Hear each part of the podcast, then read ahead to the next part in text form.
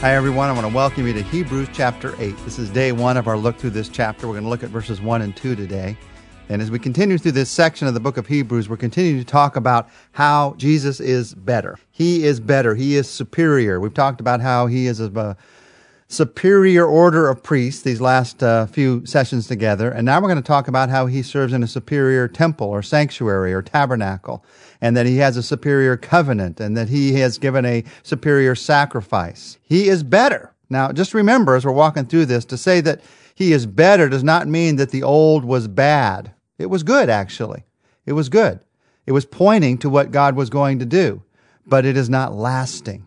It was meant to be replaced by something better. The old was meant to be replaced by something better.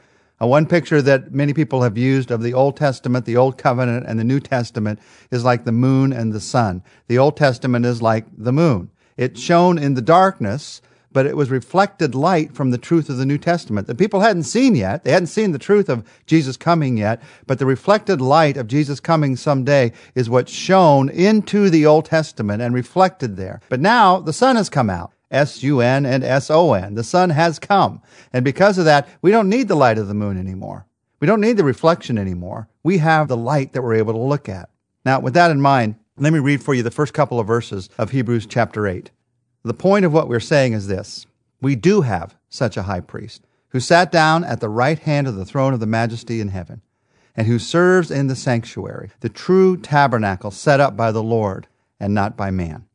This scripture tells us what Jesus is doing now. You ever wondered that? What's Jesus doing now in heaven? When you think of the life of Jesus, you don't just think of his life on this earth because Jesus has always existed. So really for us, we need to think of his life in terms of his life before he came to this earth, was born as a baby and lived his life for us, gave his life for us.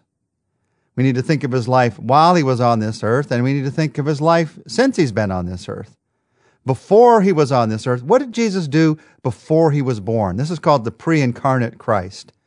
That means that Jesus, being pre incarnate, actually ministered on this earth before he came and was born as a man.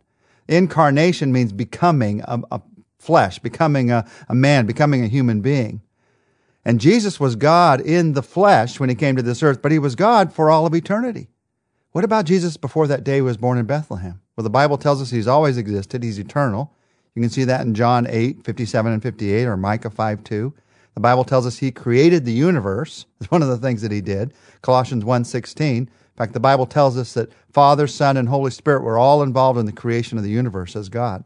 And the Bible also tells us he ministered to people. We're not going to go into this a lot today, but there are many instances when Jesus came not becoming a man, but appearing to people helping people to understand God's plan for their lives. Jesus' life includes his life before he came to planet Earth, and then he came and he lived on Earth. And that's what we read about in the Gospels Matthew, Mark, Luke, and John. We learn about and we read about his birth and about the life that he lived for us, the miracles that he worked, the teaching that he gave to us, the cross that he died on, and the resurrection. Then the resurrection, and Jesus spends 30 days with his disciples and he ascends into heaven. And what about now? What is Jesus doing now? Well, these few scriptures we've just looked at are some of the clearest about what Jesus is doing now. These scriptures tell us two things that Jesus is doing now in heaven. Did you notice? We have a high priest who sat down at the right hand of the throne of the majesty in heaven and who serves in the sanctuary. So those two phrases, he sat down and he serves. Jesus sat down at the right hand of God's throne. What is Jesus doing now? He has finished the work of salvation. And so because of that, he's able to sit down at the right hand of the throne. But that's not just a place of rest. That's a place of ruling.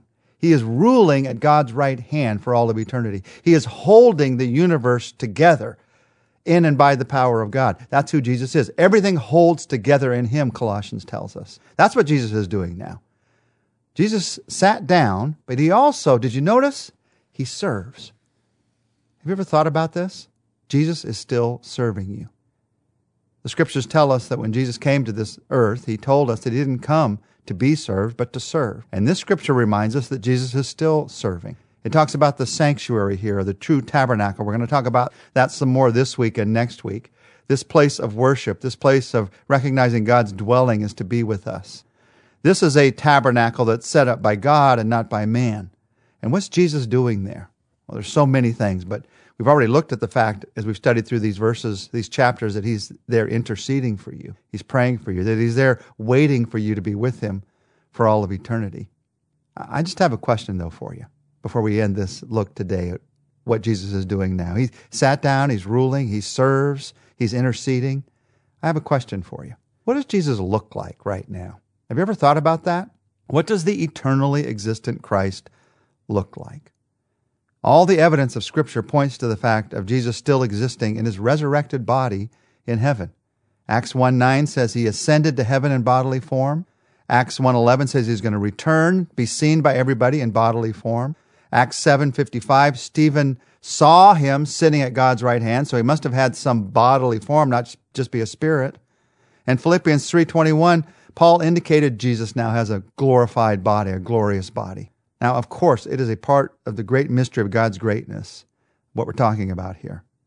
But a part of that mystery is that Jesus still lives in his resurrected body in heaven the eternally existent Christ. But beyond that mystery, just the thought of that mystery, take a moment to think about the reality of this truth.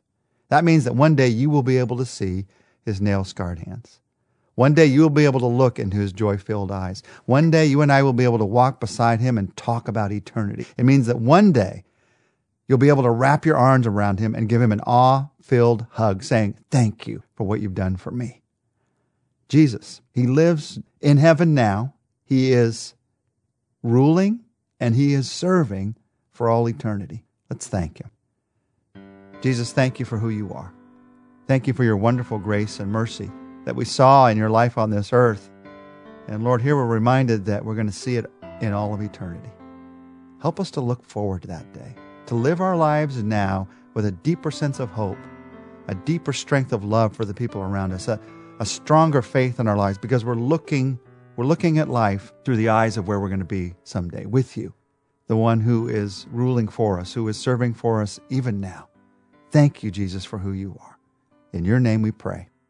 Amen. Tomorrow we're going to look together at some amazing truths about this true tabernacle.